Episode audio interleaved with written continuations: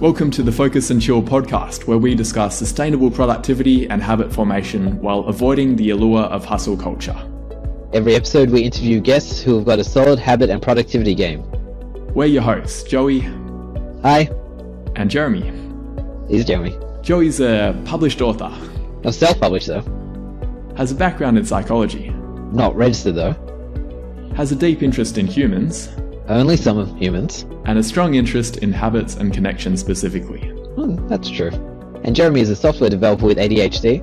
And when he's not trying to come up with ways to stop himself burning rice, he enjoys doing a three hour morning routine and surprising colleagues by doing sets of push ups during meetings to keep the energy high.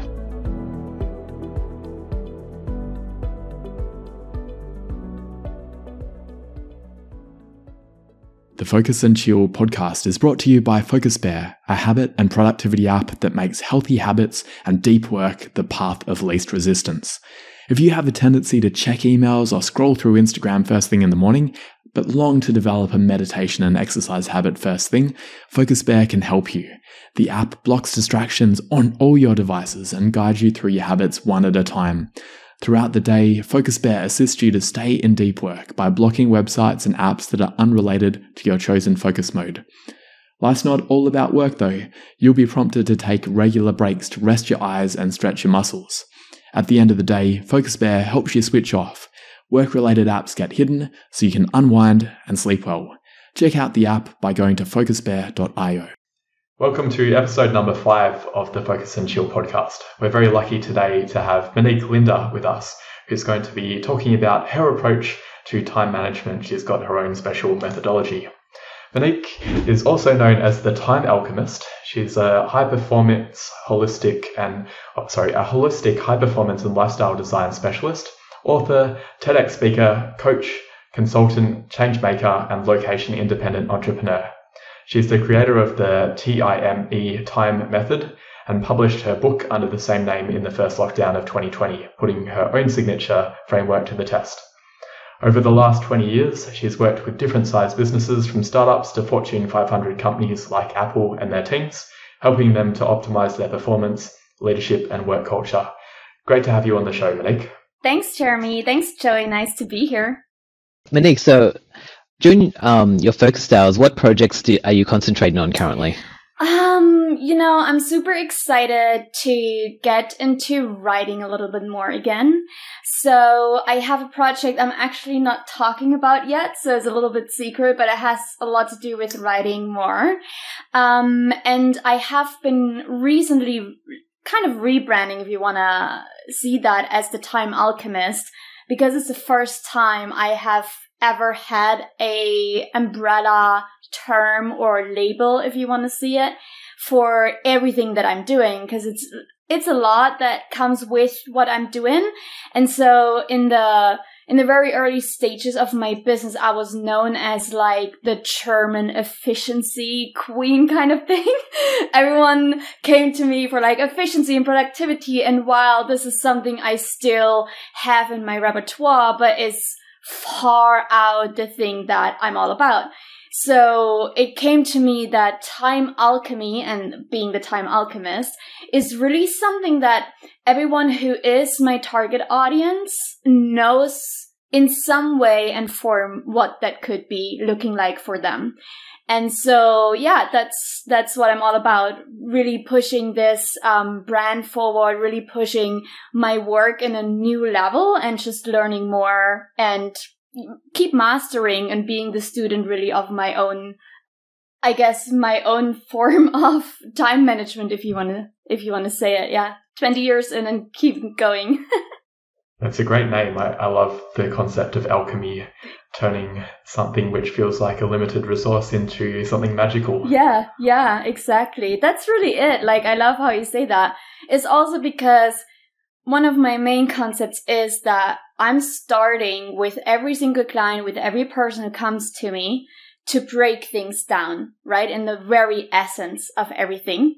And that's really what alchemy is about, right? You break it down into the essence, then you reformalize it into a different form of existence. Basically, you break down, for example, uh, like if you go into the very essence of alchemy. You take like a metal and break it down into the essence and then you liquidize it and then you basically burn it and it takes a whole different form and that that's kind of what I do with people's lives and businesses really to be honest. And so I take it apart and I break it down into the essence and then we take the things that work, we cut everything down that doesn't work and we add very simple things because it's really about simplifying everything. I don't want to make people's lives and businesses complicated, rather more peaceful and joyful and and so simple that you don't have to think about it, right? Sounds like a bit of a painful process, you know, cutting people's lives apart and burning them, but at the end they come out like phoenixes. Yeah. Stronger and better. That's exactly it. It's like the phoenix rising, really. Yeah, I was having a look on your website and it seems like you have some really impressive results from the time program. Yeah. Do you want to talk about what, what you do as part of that six month coaching program where you take people to the next level. Yeah, thank you. So the time method really is something that has come alive through over a decade of work in this industry. So I've always been in, in, if you want to say very male dominated industries. I've worked in IT for very long. I've worked in uh, marketing advertising very long. And by this time also back in uh, corporate Germany and uh, that's a whole different level of um, uh, work ethics as well, to be honest. And as a woman, then you you always told, yeah, you you just need thicker skin, you need sharper elbows, you just like need to get your uh stuff together, you need to just like get over it. Basically, everything is just like get over it, don't cry, whatever. I didn't even cry, but you know, and um, it's a very uh, unforgiving place to work as a very young female. Also, by this time, I was wearing a lot of makeup. I had fake nails, like, you know, all of this beauty kind of things that you get told to have to do. And so it was always, uh, for me, a place where I apparently got all of the jobs because of my looks, never because of how smart I was, how intelligent, or how um, hard working I was. There, it was never even a question. I must have slept with the boss. I must have, uh, you know, uh, induced someone I'm, or seduced someone. I must have surely not gotten this job I was qualified for because mind you, I have two university degrees and like I worked since I was 13, but that didn't count at all, right?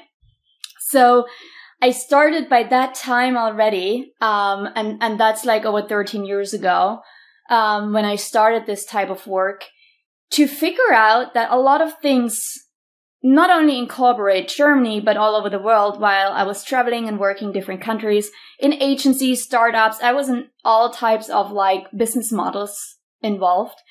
There are so many things that aren't working well, right?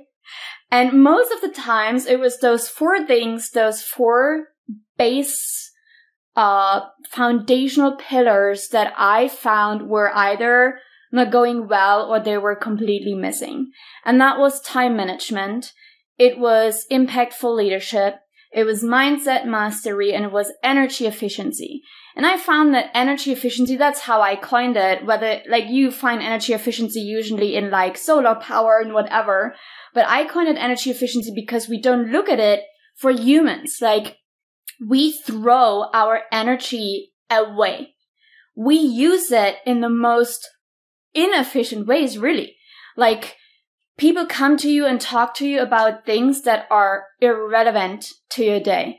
They get you into meetings. Like how many team leaders are sitting through meetings most of their times? Like I have so many people come to me and they're like, you know, these are my tasks for the week and like 80% are meetings and I look at them like, how do you get all of the other things done while I have to work on the weekends and over hours and I don't see my family and I, you know, like I can't bring my kids to bed. Oh no, really? How surprising. It's obviously not, but like, why are you doing all these meetings? Because they don't have another form of communication with the team. So, long story short, I developed this uh, method over, you know, a decade, seeing what's wrong, and a- actually, it was a really good uh, experience uh, and an experiment playground for me because I was able to try other methods and strategies with all of my clients and all of the people I was working with in corporate and agencies and startups.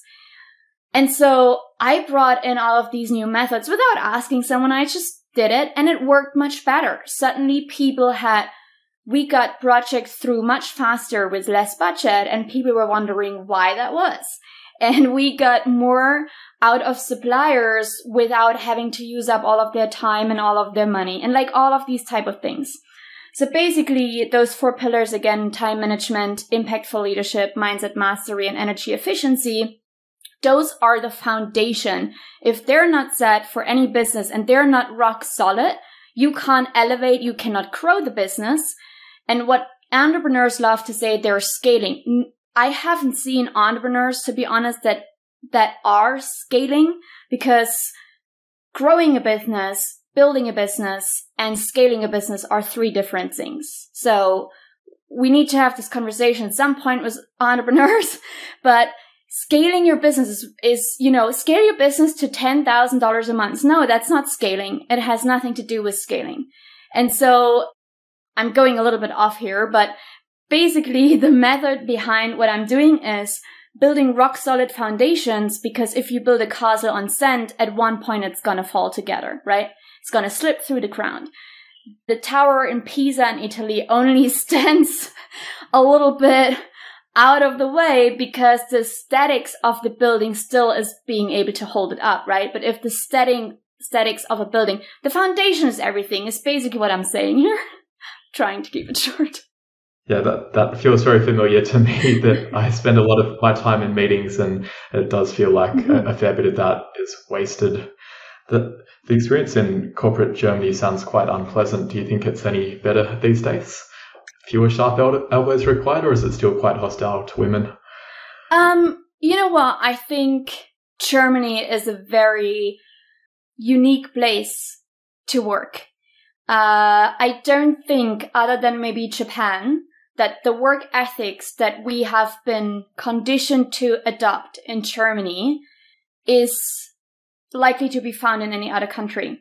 And yes, I understand there's a lot of toxic workspace and in, in everywhere in the world because I lived in, di- in nine different countries. I've visited 45. I worked in those nine countries and I've seen all the things repeating. But there is a pressure on you in Germany that's unlike anywhere I've seen it. And I only ever heard from my Japanese friends a very similar scenario. And it's it's so extreme that you don't even dare to think about how toxic it is. Like you don't dare to even have the thought something could be wrong.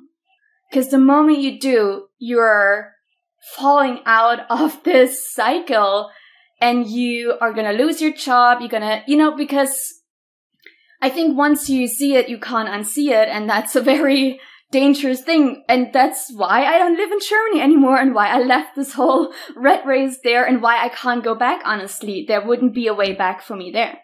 And it's also, I don't serve the German market. I don't work with German um, companies, to be honest, because it's a very different way of how to serve. And I'm not ready yet to, to go there. And, uh, but one day, honestly, I have to, I have to go and just change how the work culture in Germany is. Um, yeah, but it was a really good training field for me, to be honest, and it prepared me for everything I'm doing now because I'm ready to change how work culture is influencing people and how it's um, damaging us. Yeah, that's really interesting to hear that perspective because I I've spent some time in Germany, not working there, but just visiting. I learned German in high school, and I have this really nice association in my mind with Germany. And when I think about work culture, I think about extreme punctuality, respect for for each other, and and not being quite formal, not really getting to know your colleagues, perhaps not ever using du, the informal phrase with them. It, is that what what parts are toxic? Is it because I thought that they were quite abrupt with finishing, say, at 5 p.m. and that mm. there wouldn't be much working after hours that's not the case?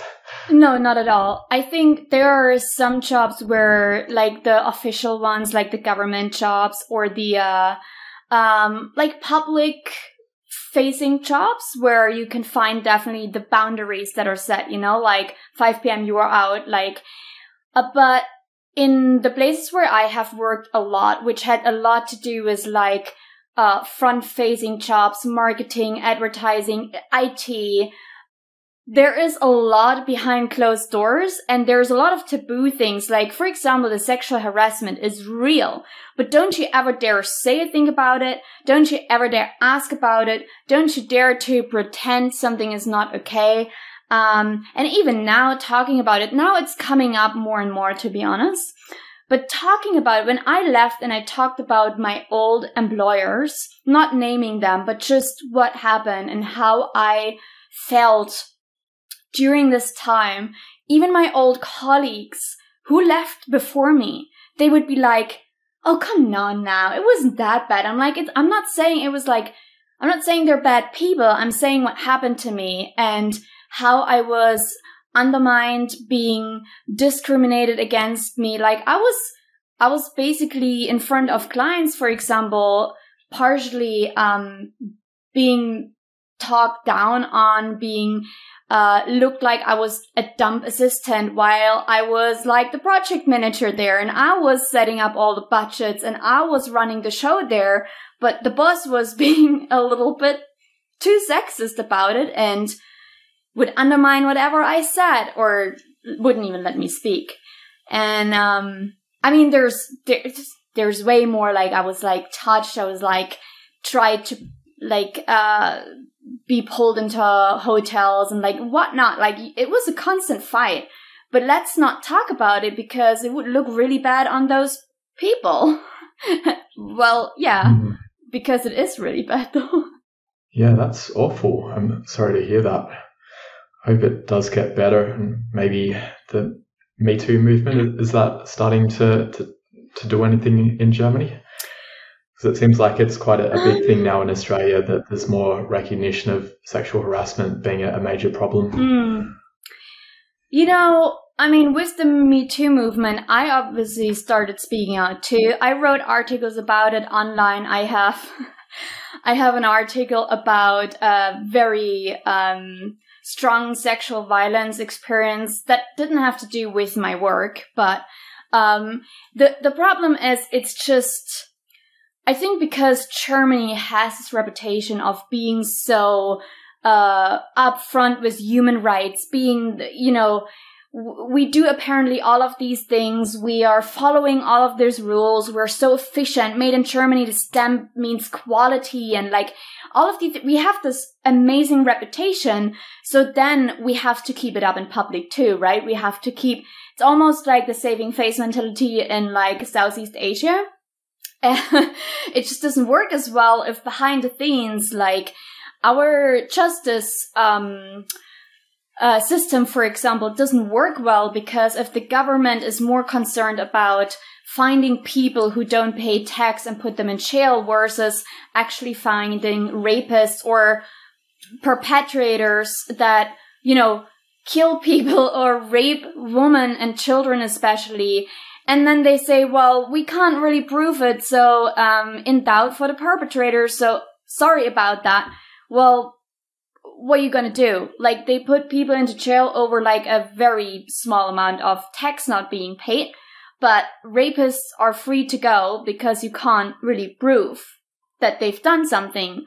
So, you know, I think every coin has two sides, and it's time that that our reputation, I don't want to make Germany look really bad. Like, I do love what Germany does for the citizens in some ways. Like, our social system works really well. Our gun laws are so important because we don't, we just don't have mass shootings. We are safe, honestly, you know? And, uh, we do help refugees, even though it's not the best way to help them, but at least we take some in versus other countries in Europe that are not at all being open to this. So, you know, there's always like give and take. But I feel like it's because we've been so good in hiding all of this and conditioning from very early on, especially girls and women. Just say yes and amen. It has to be this way. Just grow thick skin, you know? You just need sharp elbows. Don't say anything. Don't you cry. and like boys will be boys, like all of these things. It's just time that we that we stop pretending everything is okay and that Germany is the the idol of human rights. Sorry, Germany. It's, we can do much better. We can certainly do much better. yeah, it, it, definitely sounds like there's a, a lot of room for improvement. And thanks for for giving me an understanding of the, the other side of it. Probably be more apparent if I worked there. But yeah, sorry you had those experiences and hope it changes. Wanted to ask a, a question now about what you do in the rest of your time when you're not working. You're you're living in Thailand. What do you get up to while you're when you're not coaching clients and writing books and working on special stealth writing projects? um, you know, it changes sometimes. Uh, right now, so I adopted a dog uh, this year, a street dog. He lived on the roads for like five years. He was taken care by from an uh, organization, but he didn't have a good life. He was attacked by other dogs all the time. He's like a little, you know. So he's hanging out with me. uh, he's my roommate now. And uh, apparently he's very well known in the city, so everyone knows my dog. and so obviously I do a lot with the dog, like we go on walks or we hang out in the yard at just at the pool because we apparently both like it. He's not swimming though. And um, I do that. I socialize sometimes. Um, as an autistic person, I don't do this a lot for reasons, but I feel like I got better in just going out and be like, hi, uh, I'm autistic. That's really awkward, but let's just get over that part of saying hello and how to do that and just like, um, do you like, do you like pineapples? I really love them. Did you know there are like 37 types of pineapples? So that's kind of like my way of getting into socializing. So I do this kind of stuff. And, you know, I really like to just honestly to not have to do things because if you come from a background like I did, and um, we're probably maybe getting into the story, but I was 19 when I died of a cardiac arrest and I was clinically dead for 25 seconds. one of the reasons is my German background of overworking. So one of the ways you can be the best German is to work hard. And I took this very um, literally. Now I know why because I'm autistic, but by this time I didn't know. And so one of the ways that I always tried to be validated and to just be the best was to perform the best in everything. Like I just wanted genuinely to be the best. And I was honestly, like in everything I did, I was in the top three, mostly the first. And so I started working when I was 13 and I, I worked besides my school and my university. I had three full-time jobs. Um, didn't sleep much, but with the chronic health issues that I was born with, um, that didn't jive very well, not sleeping and only drinking coffee and like eating really unhealthy and then partying and some alcohol in between. So yeah, I died of a cardiac arrest. It took me over 10 years to untangle that whole uh, work coping mechanism, that addiction to work, that whole detanglement and attachment to it, honestly, you know? And I want to say that most of us, even though we don't admit it, most of us use work as a coping mechanism for some form of um, underlying lack of either validation or some form of, you know, not feeling good enough or have to prove something to someone else.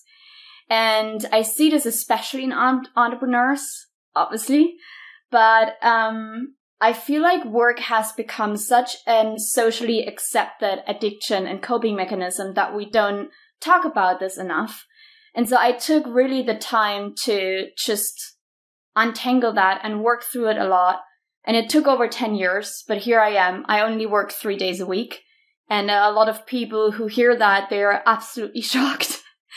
But I also want to walk my talk. And so, yeah, what do I do in the other days? Uh, there's a lot of reading. Uh, I love reading, a lot of writing. Um, and sometimes I just do nothing. because I want the space to have a clear mind and just have my mind say everything to me that it needs to say in order for me to just then be okay, nice, now you said it, we can let it be. Yeah, nice one. Um, also, I was just wondering, Monique, in terms of, I guess, um, how you switch off at night. So you're talking about like doing nothing. I guess um, I'm wondering, are there are there more like I guess active practices that you might use to, to wind yourself down after winding yourself up with with a very uh, active workday? Um, I have good days and bad days because I'm human too, right? So on bad days, I'm just scrolling the internet, I guess, until I realize, oh my gosh, I should go to bed. Um, but those are not very often. Um, the good days are I turn off every device uh, two hours before I go to bed. Um, I have basically lights here that are not artificial like that one, but they are yellow type of mosquito lights. They are um, LEDs that are removing blue light as well. So when it's getting dark outside, I turn all artificial lights off and I turn these lights only on. So my body can generally uh, wind down with the day and li- uh, the daylight rhythm basically. So i'm in my natural circadian rhythm which i wrote about in the book too with the chrono energy types. And i you know i sit down. Sometimes i listen to audiobooks because i don't read read books. I listen to audiobooks that has to do with how my brain processes information. And um, then i take notes. Sometimes i just hang out with my dog uh, sometimes I do um, some type of intention setting or journaling. Then I would uh, listen to either meditations or generally do nothing. That's a really good time to just do nothing and let your mind process a lot of things, you know? Because I feel like a lot of people don't have any space. And when, when I say space, I don't mean like necessarily the physical one. I also mean the time space, the energetic space, and, and the brain space to just let your brain process, right? Because how else are we going to actually take in and implement information?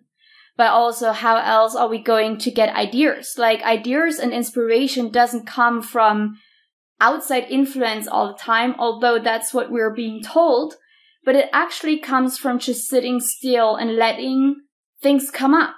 And sometimes we need to work through all the mud like a lotus flower and dig ourselves through whatever comes up there until something's blooming and be like, oh my God. You know? But if you don't sit still for like half an I'm not saying sitting still like this, right? I mean, like just be still and not talk to yourself, not have everything, anything talk to you. And, um, things come up in your mind, but you need to dig through the BS first because before something good's coming up. I think the idea of doing nothing, this is going to sound so strange, but the idea of doing nothing is fascinating to me because I, I guess like when I'm, when I'm doing nothing, I'm still listening to an audiobook or I'm trying to take notes on, on a podcast or something. And I guess sometimes the doing nothing might arise organically. I might just be sitting on the couch and be looking out the window and then before I've known, before I know it, like 15, 20 minutes have gone by, and sometimes I'll get good ideas, and they'll they'll be they'll be really cool. But I guess um, I'm interested in this. Gonna this might sound a little bit um, paradoxical, but is there is there a certain planning that goes into the doing nothing? Is there an intentionality, or does it just arise organically? So I actually practice a specific exercise with my clients that has an intention behind it. So you're taking a piece of paper and you set a timer. You can set it for like three minutes or five minutes. And you just brain dump on this piece of paper. You write everything out that's currently on my, on your mind. It's a faster way to work through all of the mud, basically. So you write it all out and sometimes because my clients keep asking me, so what if there's nothing in my mind? And then you write down, there's nothing I can write down. I don't know what to write. And until the timer's up, you can repeat it. You can even repeat, I don't know, why is she doing this stupid exercise with me? Like just literally what else is coming up. And not being afraid of even repeating a word like nothing, nothing, nothing, nothing until something comes back up, right? Once you have this timer done and you wrote everything out, You then sit preferably outside in nature, like if you have a garden or something, you can sit there. And you just sit outside and you just look around. And the exercise is to not necessarily observe like in meditation or to think about something or to attach, but just look around. And then maybe you look around and you'll be like, seven shades of green. Or maybe 27. Okay. And then just acknowledge it, you know, and just leave it. But the reason why you want to do this is because if you keep sitting there and then look around into nature, that's when inspiration comes the fastest. So int- intention is not to, not to look for something, not to wait for something, but just be and practicing to be right there. Because all we need sometimes is allowing ourselves to be present, right? And so the problem with a lot of entrepreneurs and meditation, for example, is they can't follow their breath. Then they think about, oh my God, I have to breathe in. I have to breathe out. Did I breathe in correctly? Is it in the lung or in the diaphragm? Like, what should I do the belly? Oh no. Like, it's all of these things, right? And then they punish themselves that they actually have thoughts because apparently you shouldn't think in meditation. Like, there's so many rules. So just sit and be there. And if there are thoughts coming up, okay, then just, you know, and if you just look at the tree the whole time, and sometimes what you feel like what happens is you you focus and you get like a soft focus. I don't know if you know, like you know you don't you have like blurry vision and you just have this like soft spot. And that's sometimes when your brain goes beyond anything that's there right now and it comes up with like oh, this would be a really cool marketing campaign. I should do that. And you can jump up, get your notebook, write it down, you know, like or you have your brain dumping paper anyways there, so write it on there. And so, yeah, there is an intention, and sometimes my intention for doing nothing is just to practice doing nothing, so I'm not falling back into overworking. It's almost like you go to the AA meetings to not drink again, and I do nothing in order to not burn out from overworking again. It's a really good explanation of it. I, I like this some tactics there in terms of it's almost like nature bathing, mm-hmm. getting out in an environment where there are trees to look at, yeah. so you can investigate the, the shades of green. Yeah. And I, I, I like that you're saying it's okay to have thoughts because I, I sometimes feel like I'm a bad meditator. I often have a notebook next to me because I, I can't. It, it's very hard for me to just let those thoughts go. I like that I'm allowed to dump those thoughts out afterwards according to your practice. Yep, absolutely. It's good to hear about. You, you talked about your evening routine how about your morning routine? What do you do before you start work mm. on the days that you're working and on the days that you're not working? Does that differ or is it the same? Uh, it's always the same, just as the days that I'm working or not working is different. Like, for example, I have a wellness day, which is every Wednesday. Wednesday is wellness day. So wellness day is basically taking care of my health. Uh, I go to like osteopathy, I go to like herbal uh, spas, I go to whatever I feel like is uh, my body needs right now, and I do this every week. Every Wednesday is blocked. No one's getting in the way. Um, it's basically like a work day. It just it looks different, right? So in the morning, um, I have a much longer routine. I usually get up bet- between like five thirty and six. Um, I wake up naturally, mostly at five though. But um, because I was in hospital this year and I'm still recovering a little bit from the whole um, ordeal that happened there, I'm kind of a little bit slow on getting up. So 5:30 usually, and then uh, I usually um, make tea or I get lemon water. So it's like a detox kind of thing to detox everything from the rest of the night, brain, body, you know. So lemon water or like a detox tea. And then I sit down and I journal and I set intentions for the day. And after that, I work out between like 15 to 30 minutes. I'm not anymore like a high performing athlete, which I've been. Also, one thing I had to detangle to not always have to be a high performing, yeah, also because again i was in hospital like my lung blew up and then uh, i right now i just can't high perform uh, in sports so i'm doing workouts every day and they differ you know sometimes i do abs sometimes i do just stretching sometimes whatever the app is telling me to do or how my body feels, to be honest. And after that, I shower and I get ready. Um, and the whole thing, I know this doesn't sound like a lot, but the whole thing takes like at least uh, three hours because I don't want to rush myself. The worst is if I have to rush to get started on work. And then I prepare my work desk and I set everything up uh, because I need it, everything clean and just tidy and nothing in the way. And then I get started. That sounds a great way to, to prepare. and I like that you're not overdoing it with the exercise, but still making sure that you're, you're doing enough that it probably wakes up your, your brain. Yeah. And good balance there. We've got a, a, couple more questions. We might do sort of rapid fire mode for these. Okay. Joy, did you want to ask about optimizing productivity? And maybe we can keep it to say three tips or three ideas for each of the remaining questions. Yeah. So, um, what do you do to optimize productivity okay. during your work hours? I need to know and understand exactly how my brain works and use that to my advantage. So as an autistic person, I work very different than someone with ADHD or a neurotypical person or not. Um, that's the base. I follow my chrono energy types, uh, which you can find in the book or on my website or whatever. Um, basically, that means you need to understand how the 24 hour clock of your body works. Meaning, when did you, when do you wake up naturally? When do you have to go to bed? When's your energy high during the day? When is your energy low during the day? Use that to your advantage and do like really tough, hard tasks when your energy is high and do the, the mundane tasks when your energy is low. And the third one is drink a lot of water, stay hydrated, and be sure with your nutrition that it's good for you. And that is for everyone different, but a lot of people don't like me when I say that you shouldn't be drinking coffee, really.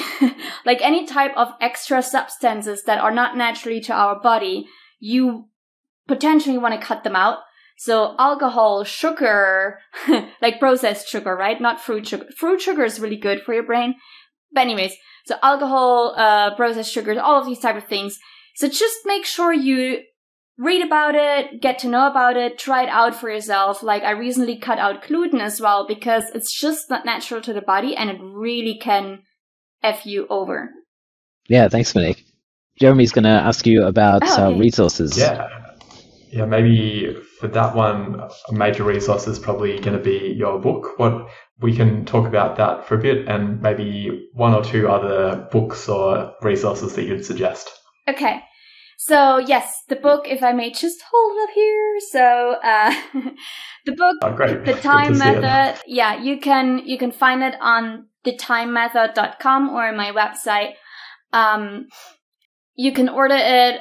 It's on Amazon wherever you find books. And uh, basically, in the book, I go through the whole framework, uh, and you can. It's really actionable. It's really at least what people tell me. It's really actionable. It's really simple. And many people have told me it's the very first time they ever understood time management and whatever I'm talking about in a way they can actually make it work for them and implement.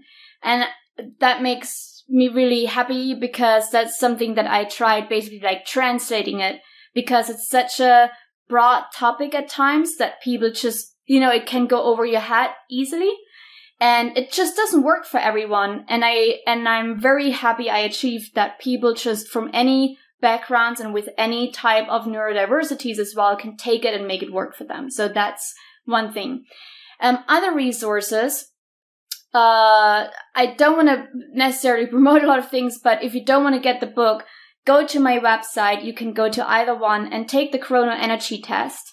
Um, because you will find out what's your chrono energy type and you'll get uh, your personal results sent to you with a report of how you can start implementing this better into your life with an actual table that basically shows you it's like in the book too so in the book you can see these type of tables but you get them in the you basically get them also in the in the results of the test and showing you i don't know if you can see this probably But it, yeah, that's great. I like the the image of the the phone battery. Yeah, I had an awesome illustrator helping me with the book, and and it basically helps you really to understand more about your energy throughout the day and how to use it for your best outcome.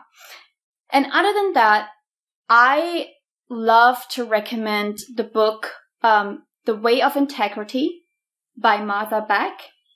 Um, and one of the most, before you do anything else, you should get the book The Courage to be Disliked. And I hope I say the name correctly. Ichiro Fumitake and uh, I obviously give me a second because uh, I have a thing with names, and then if they're foreign, uh, sometimes I'm not good in remembering them. So I excuse me, please. But basically, this book is about how you can uh, understand the different forms of responsibilities. So, what's your responsibility in your life and in your way of living and and the other way around for other people so basically also emotional responsibilities and uh in everything about interpersonal relationships and and their responsibilities and that book i promise you i reread it like already at least 5 times i'll do it every year because you can never not read it um, and not learn something from it so it's called The Courage of Being Disliked. And it's one of the most transformational books, I think. Also here, Ichiro Kishimi, sorry, and Fumitake Koga. Well, it's, I said both first names, so wasn't that, that far off. I would have struggled with that as well, but it sounds like a great book and I'm gonna definitely go and check out my chrono energy type. It's been a pleasure having you on the podcast. Are there any final words or asks you'd like to share with our audience? I would love everyone to just consider that if you slow down, you can speed up. Slowing down means being more intentional in your life and in your business as well. And when you slow down, you'll be able to implement much more quality with everything that you do. Right? Just think about everything that you do or just start with the small things what does it do for you? And how does it affect your energy? And the more you can slow down in the middle of the day, like, what do I eat right now? Does it have to be the pasta? Is going to drain my energy and make me tired? Or can I just eat like fruit and vegetables and maybe some, I don't know, salmon that's going to help me like lift my energy? Like, be much more intentional about your life and your business, and you'll be surprised how much it's going to help you to speed up everything else. Wonderful. And we'll wrap the show with that. Thanks for tuning in to this episode of the Focus and Chill podcast. To listen to other episodes, jump onto podcast.focusbear.io. If you'd like to be a guest on the show or you know someone who'd be a good fit, email us at team at focusbear.io. Otherwise, stay focused, stay chilled, and peace out.